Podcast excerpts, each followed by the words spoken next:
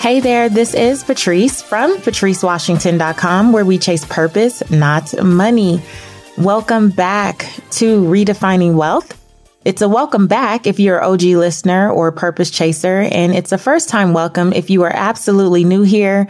I don't know if someone just suggested that you tune into this podcast or if you were divinely led here, if the podcast app angels just suggested that you listen and you were drawn in, then I am excited that you are here. I'm grateful that you are here, and I pray that you really learned something today.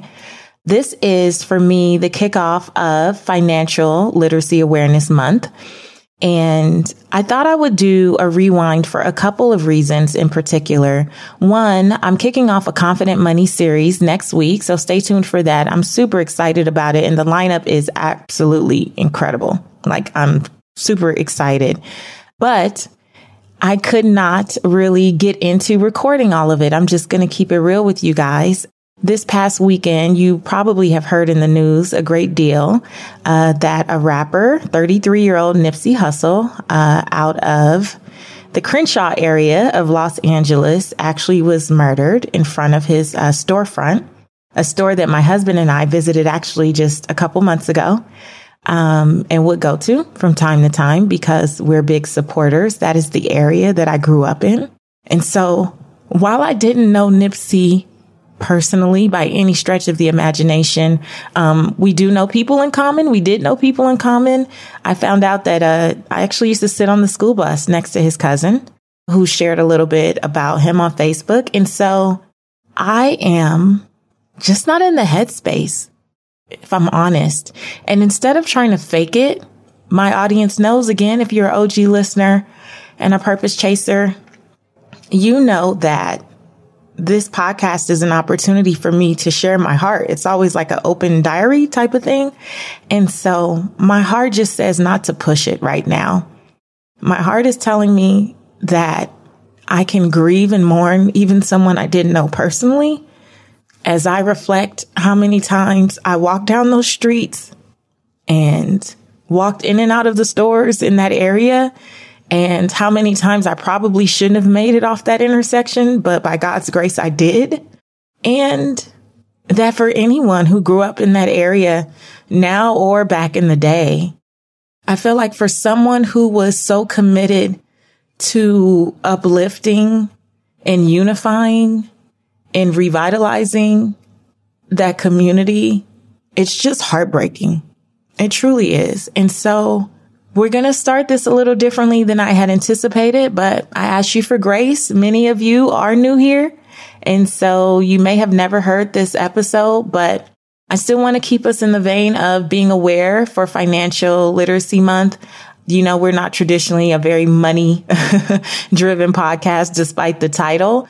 I do have some very specific tips I want to give you all month for this series. And I want to set the tone by going back to this rewind episode, which is faith cannot be your financial crutch. I think it'll be a great foundation as we get into the confident money series. So here's that episode. Enjoy this rewind and I will be back next week.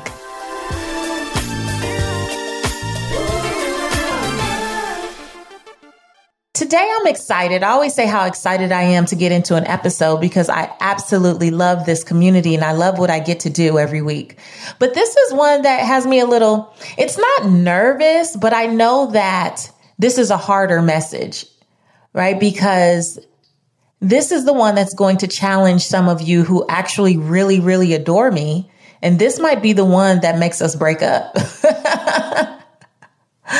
This might be the one that makes us break up. And I say when I'm speaking from the stage, sometimes the spirit will hit me and I say, you know, I'm not here to be your best friend because I can tell when people start to get uncomfortable when I start to step on toes a little bit and say things that challenge the very way of being that they have embraced for a long time. And so I know that my message is not always for everyone. And I know that even people who adore me are not always ready. They're not always ready to accept what I have to share. And it could be very well that I'm wrong. These are my beliefs. And that's the beauty of having your own platform. You can share your beliefs. But since I've been speaking at more churches again lately, I keep hearing some very familiar language that was I don't think very supportive of where I wanted to go as I grew into adulthood. And so if you were raised like me, where you went to church quite often, I'm talking three, sometimes four days a week, and you heard a lot of the church rhetoric, right? About it's better to have a little and have your relationship with God or money is the root of all evil. I mean, just the, the conversation that kind of made having money or material possessions or some level of wealth or access evil and being essentially poor or living from paycheck to paycheck more noble. And it messes us up. It makes us very conflicted when we get older and we're being encouraged to go to college and get degrees and get good jobs. And then you feel this internal conflict because you've also been kind of raised in a way to believe that those things are bad.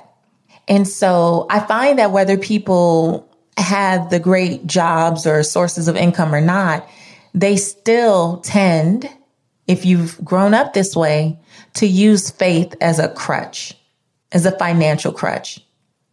And again, I think I may lose a few friends this week, and I'm okay with that because I'm here for the stretch. I'm here for the growth. And I always say that this is something that I'm working through as well. This is something that we are growing through together.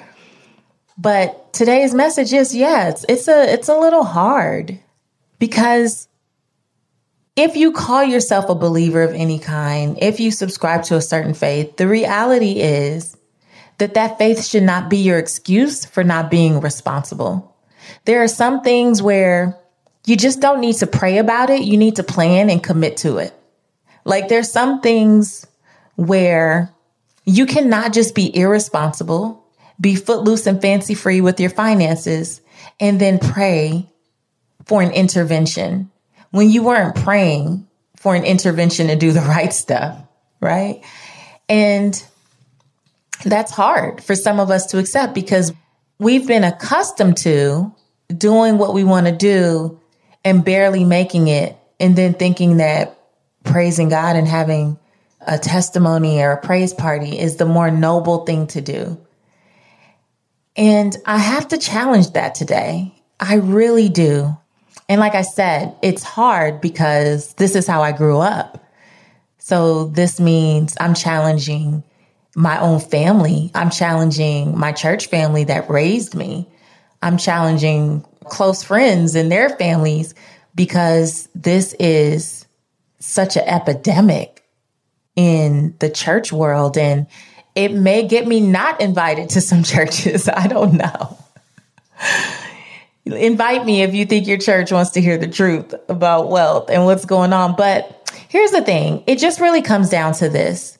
We are living in a dispensation of time where we just don't have the time to be irresponsible with our finances. Faith without works is dead. And as much as we want to have our finances covered and we want to pray over certain things, there is a personal responsibility that comes with personal finance. And there is nothing left for you to technically pray about as much as there are things that you need to put in place and just do. So what I want to do is give you three things to think about today so that you can stop using your faith as a financial crutch. And before I jump into those three things, here's the definition of a crutch. It says a staff or support to assist a lame or infirm person, a lame or infirm person, a sick person, or person who's just unable to walk. And then there's another definition that says anything that serves as a temporary and often inappropriate support, supplement, or substitute. It's a prop. Anything that serves as a temporary and often inappropriate support, supplement, or substitute, a prop. And what I see very often is that people will use their faith as a long term answer instead of just stepping up, taking responsibility, and doing the freaking work. Like a temporary support but often inappropriate. That just stood out to me so much when I was researching this whole idea of being a crutch. And then when I looked at the word lame or infirm, like a crutch, a staff or support to assist a lame or infirm person. Most of the people that I know personally who use faith as a financial crutch are not lame. They're not sick. They're able bodied. Most of them have some level of education. Most of them have come from pretty decent families, and yet they still use faith as an excuse to not get their finances in order. What is that about? How can we have or claim to have faith and then live this way? Live as if we're not able bodied. Live as if we can't support ourselves. Live as if we're just too distraught, like just too unaware. I don't get it. I don't get it. Faith is not your crutch for not doing well with your finances. Faith is not your crutch for not budgeting.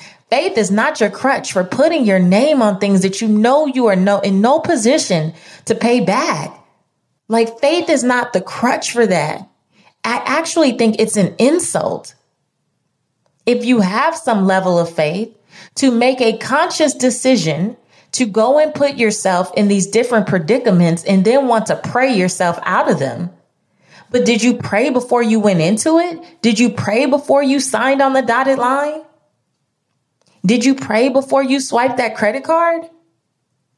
Were you praying when you lent money to someone who you knew you were not in a position to give to? Or were you playing church and using this false sense of humility oh, it's better to give than to receive to your own detriment when you haven't set yourself up, when you haven't taken care of your responsibilities. I know people who will give and give and give to others. And I don't mean giving to people in need. I'm, i mean giving to Pookie and Tookie and them who you know have no intention of paying you back just so that you can look like the savior. Meanwhile, you have children that are preparing themselves to go to college and you're not preparing for that day when they do go to college. So now we have children out here who are having to go into school, go 18 years old, signing their name to all kinds of debt because you thought it was more noble to look the part and give when you were not in a position to? No. And then pray about it? No. We're so excited when kids get accepted to school, but do we stand up in front of the church and tell folks how much debt we're putting our children in because we didn't have the guts to prepare for it? Now, I realize I'm saying some very blanket things, and this obviously does not apply to everyone. But if it does apply to you, I'm not here to chastise you. I'm not here to pass judgment, but I think it's something that we have to look at. And when we don't look at this faith pillar and how it connects to our finances, we're going to miss the boat. These are the things that unfortunately we don't talk a lot about in our communities. And again, I have three things I want you to consider. Faith cannot be your financial crutch. Number one, you have to know your own numbers. You have to know your own numbers. We are all responsible for knowing what goes in, what goes out. I remember when I was working with a nonprofit down in Atlanta and I did all the one on one counseling and coaching with the community members. I did all the financial coaching and I would ask people very basic things like how much their utilities were or how much their car insurance was or how much their car note was. And they would look up in the ceiling and their eyes would start to roll in the back of their head and they fidget and they move back and forth and they didn't know anything. And if I came and talked to you right now, if you're someone who has any issues in your finances, and I'm not saying that you're struggling or living paycheck to paycheck, but you have financial goals and you're not quite where you want to be. And I asked you a few basic questions about what comes in, what goes out, what are your goals, what are your fixed expenses on a monthly basis, what's your net income from your business, what is your gross revenue from the business, if I just asked you anything that had to do with numbers, would you know? Would you know? If you don't know the basics about the numbers, how are you managing things on a month to month basis? How are you setting up annual goals? How are you setting up quarterly goals for your family? Those goals could be how much debt you'll pay off or how much money you'll save or how much you'll invest. How are you setting any of those things up when you know none of the numbers?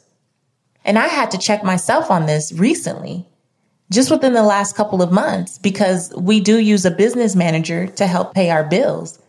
And I found myself getting confused, getting too caught up in being on the road or doing this or doing that, where someone asked me a question and I didn't know.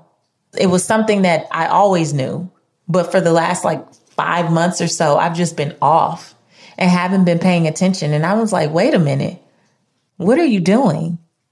And I still, my husband and I have to get back on top of these biweekly and monthly different meetings we would have about our business numbers and stuff. But I'm like, you have got to pull it together. Because as soon as something falls through the crack, the first thing you're going to say is, Oh, Jesus, oh, Lord, I'm going to be calling on the Lord. But I should have just been opening up my Excel sheet. what does that have to do with calling on the Lord? I should just know what I have going on. How can I plan for the future and I'm not even prepared? Like, I'm not prepared to have a conversation about what my business looks like in 2019 because I haven't been on top of my 2018. I'm going to keep it real. And so, even speaking to myself, what's all this praying that you're doing if you're not practicing? Like, you, you have to practice how you want to play the game. If you want to play with big numbers, you got to know the numbers that you're starting with. You want more numbers to mismanage? You want more numbers to be unaware of? Let me tell you, these numbers get higher and higher, and you are more and more unaware. You're going to pay more and more in taxes, and people are going to overcharge and find little ways to sneak money out of your account, and you won't even know. You won't even know. And so the first thing is this has nothing to do with faith. You just need to know your numbers. That's it. The second thing I want you to consider in this faith cannot be your financial crutches. You need to accept help where needed. Accept help where needed. So many times, because we pray about things, we think that means set it and forget it. I prayed about it. I'm going to release it. I'm going to surrender. I'm going to let it go. And then we're looking for a miracle. But what if the miracle is within man? What if the miracle is within a person that you need to have a conversation with? I am so grateful for my business manager, for my bookkeeper, for my financial advisor, for my estate planner. I am so grateful to have a team of people. And that didn't come once I hit six figures or once I start making more and more money or we started to, it didn't come with that. My financial advisor I got when we were at the bottom. When you if you haven't heard my story of losing everything and having to rebuild in the recession like literally to the point of scraping up change i hired a financial advisor a little after getting into my first apartment and i think i might have still been sleeping on a mattress in atlanta. Little after getting off my brother's couch getting our first apartment so that was 2009 and i think i hired my advisor in 2010 we met. And we've just built and grown together over the years. Since then, eight years in a totally different place. I think our first policy when we got life insurance again might have been 50,000 and now it's a couple million. I'm definitely not trying to brag, trust me. What I want to do is just show that you have to start somewhere. And I needed to accept her help. And when I first sat down with my financial advisor, I said, you know, she asked me a few questions and I immediately went into, well, you know, this is what I used to have and this is who I used to be and I used to have this business and da da da. And she's like, whoa, whoa, slow down. No judgment. No judgment. I just want to help you reach your goals. I just want to help you get to whatever is next for you. And we can start with whatever you're comfortable with, whatever that looks like. You have a child, and if something happens to you or you and your husband, you know, you just want her to be protected. And, you know, we just start talking about stuff like that. And we talk every quarter. We have talked every quarter since then, since 2010. And she's helped us grow and grow and grow to what we have today. And so, what did that have to do with prayer? Like, and, and I'm, I'm not, I'm not minimizing prayer. You guys know I'm a prayer warrior. Like I don't play with my prayer time. I don't pray with any of that, but I don't like how we over spiritualize what it takes to have financial success. Like, I think that it is our responsibility to give God something to bless. And a lot of times we're not even taking the first step. So many of us are praying and then sitting and forgetting. Like we, we're just sitting down and waiting for, I don't know, lottery tickets or cash or something to fall out of the sky. And we're not really taking the appropriate action. And so having financial success on any level, whatever that next level is for you, is going to come from you taking action because faith without works is dead. And that comes from accepting help where needed. Now, we can't wait to join hands with our neighbor and share a testimony or a hoop and holler or, you know, some type of praise report from something else. But when it comes down to sitting with professionals and bearing it all and saying, I've brought myself as far as I could come and now I need help, we don't do that. I think that my financial advisor was heaven sent. She has been one of the biggest blessings to our financial growth. She introduced us to our estate planner. She works well with our business manager. Like she has been so instrumental in my husband and I rebuilding over the last eight years. And so many people would think, I'm not going to get a financial advisor until I have this, this, this, this, this, and this. Or they'll say, I don't want people in my business. I can figure it out on my own. Okay. That's not what you do every day. And I know financial advisors who have financial advisors. You can go back to our episode with Dr. Daniel Crosby, who was a financial therapist and a financial advisor who said he still didn't do his own investing or financial planning. He hired someone else. And so you have to be willing to accept help where needed. Who do you need on your team right now? What do you have questions about? Why are you still trying to Google your way there when you can get referrals? No one says that when you talk to someone, you have to go with the first person you talk to. But it's better to have them in your back pocket and know who you like, what what you like, what personality, what style of investing or what style of just work. Like it's better to just know and start to build that relationship instead of waiting until you might get some money, but then you end up with someone who's a charlatan. What good would that be? And the third thing is just nurture what you do know. Nurture what you do know. I hear so often about, I'm not good with money. That's never been my thing. I don't know anything about investing. I'm really bad at budgeting. I'm really awful at this. I hear, first of all, words are powerful. You ought to wake up every day with the, uh, with the feeling that I'm ready, willing, and able to manage my money responsibly or powerfully or masterfully or whatever word you like to put in there, but that you are ready to manage your money and manage it well. And I tell people all the time, all of the things that you supposedly don't know about money are just a story you have told yourself. If you start to change the way you speak, you know words are powerful. If you start to change the way you speak, you'll be surprised at how all of a sudden you start to understand things with grace and ease. That's first of all. Second of all, are you even doing what you know to do? Because what you nurture grows. So let's say you know nothing except for you should budget. Are you doing it? Are you doing it? Are you consistently tracking what comes in, what goes out, comparing it to the months before, and looking at ways to cut if you need to? or how you can add to the bottom line, where you can reduce things that are just not as necessary because needs and wants change for different people at different points in their life. Some things you felt like were a need last year are not a need this year. They're just not. And has your budget caught up to your lifestyle or, or has your lifestyle caught up to the budget and what it should be?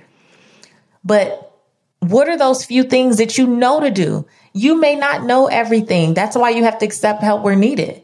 You may not know everything, but I challenge you to just do the things that you do know. Because if you did that, what you nurture grows. What we have with money is a relationship. So anytime we are more thoughtful, we are more strategic, we are more intentional, we spend more time on something, we're more invested, there is no way that that thing doesn't become better and better. It's impossible. It has to. That's my belief. And I always say, God, just bless my effort. I'm not the smartest. I'm not the brightest at everything. I'm in full awareness with that. But I will say, God, put your super to my natural. I just want to give you something to bless. Bless my effort. And it's amazing how I begin to hear about things or I just, I'm able to see things differently, but I'm investing the time too. I'm investing in learning the things that I say are a challenge to me or I know well enough to hire the right people. I know just enough to know what I need to look for, what I actually want, why I want it, and the types of people that I like to work with. And then I go and find the support that I need because I know my numbers and I know what I can get and what I can't. And I know what I can do based on where I am. But I refuse, I refuse to make my faith my financial crutch. I'm not lame. I'm not sick. I'm not unable to walk this thing out. God has already given me everything that I need to be great in this area. I see way more for myself than where I am, but I'm okay with taking the baby steps. Like I think I said on a past episode, I'm not sprinting anywhere. I get the long game here. I don't need a temporary fix. A crutch is anything that serves as a temporary and often inappropriate support. I don't need a temporary fix. I don't need something to prop me up. My faith is a part of my stability. My faith is not a crutch. It's not a prop. It's not a temporary, inappropriate support. My faith is the thing that tells me that the universe is always conspiring on my behalf to bring all the pieces together for this puzzle. Now, it may come in seasons, it may come in waves. My job is just to continue to nurture the things that I do know, perfect them to the best of my ability. And by perfecting, I mean just practicing. I mean just practicing. I'm not saying that I have to be perfect because very far from that in every respect of the word. But it's my responsibility to use what I have to get where I'm going. And too often we use faith as the scapegoat to not show up, to not do the work, to not be our best, to not nurture the few things that we do know because we're going to pray about it and God going to see us through. Don't you think God is tired of talking to you about the same things? I want to give God new things, new challenges, new seasons, new opportunities to blow my mind. I don't want my mind to be blown because my rent got paid. That's a given. I don't want my mind to be blown because I barely made it through. And I get that we are going through different things. And when people say, you don't know what it's like, I absolutely do. I've had eviction notices. I've had to chase a man out my apartment complex, the power man, and ask him to please turn the power back on with my baby on my hip. I've cried at the desk of a woman trying to apply for EBT, trying to apply for a food stamp card. I know I know. And I know that the only way that I got here was through continuing to work what I did know, not complaining and whining about what I didn't know, and then talking about, well, I'm praying about it and I'm going to leave it there. That is irresponsible. And you could be mad at me if you want to be. I believe that that is irresponsible because I believe that you're greater than that. Don't you know you're greater than that? Don't you know that you're capable of more? Don't you know that if you truly have faith that you have everything that you need to get where you're going? It doesn't mean that it's going to happen overnight. It doesn't mean that it's going to happen tomorrow. It doesn't mean that it'll happen next week. But there is so much joy in the journey if you would just do your part. We have to show up and do our part. Faith can't be our financial crutch. You don't need a crutch. You need to get to work. You need to be committed. You need to be strategic. If you're going to set a plan, work the plan. Give God something to bless. Give him something to bless. And I guarantee you, if you keep at it, your finances will be barely recognizable. Barely recognizable. Your whole life can change in the next year. But what are you committed to doing? And it can change quicker than that. Oh my gosh. When I think about the different times in my life as we've gone from level to level over these next several, these last several years, things that took people several years to do, we did in three months. We did in six months. I know people who didn't rebound the way that we did, but that's exactly why I'm sharing everything that I have learned in redefining wealth. That's why. It's not about chasing money. No, it's about doing the work on you. When you realize that faith is your companion, faith is complementary to what you put out there, faith is not the crutch. Man, that's powerful stuff. It really is. And so while I know that maybe this came off a little harsh this week, I don't know. You guys need to give me your feedback. Seek wisdom PCW. I always say I'm coachable. I'm open to your feedback and I don't want to be insensitive to where anyone is. But I feel that, you know, I've always been passionate about financial education. That's how I built my first business, a real estate and mortgage company. But it wasn't until I lost everything and had to start over from scratch and scraping up change and going through some of the things that I just shared with you, plus much more that still to be unpacked as we go on. But it wasn't until all of that that I had compassion. That I had compassion. And so I have compassion if you are in a tough spot right now. I have compassion if you truly don't understand where your next meal is coming from. I have compassion if you've tried everything and you feel like nothing is working out and your back is up against the wall. I have compassion if you feel like you should have been the one who made it and instead now you are the embarrassment or you feel guilty or you feel ashamed because of some decisions you've made. I have compassion for you if you are going through foreclosure if you've been through short sale, if you've had to file bankruptcy, if you've had a repossession, voluntary or otherwise. I have compassion because those are all things that I've been through. But I also have to stretch you to move past that and do your part to keep pushing forward. And when I see people who I knew pre recession who still haven't quite bounced back from the real estate crash, I see examples of people who are not doing the work. And while those might be people that I know personally, and so, you know, we have this thing about you have to ask people if you can coach them. because I'm a coach, I naturally want to coach people, but I know that it's not always appropriate. And I try not to coach my friends and family if they did not ask for it.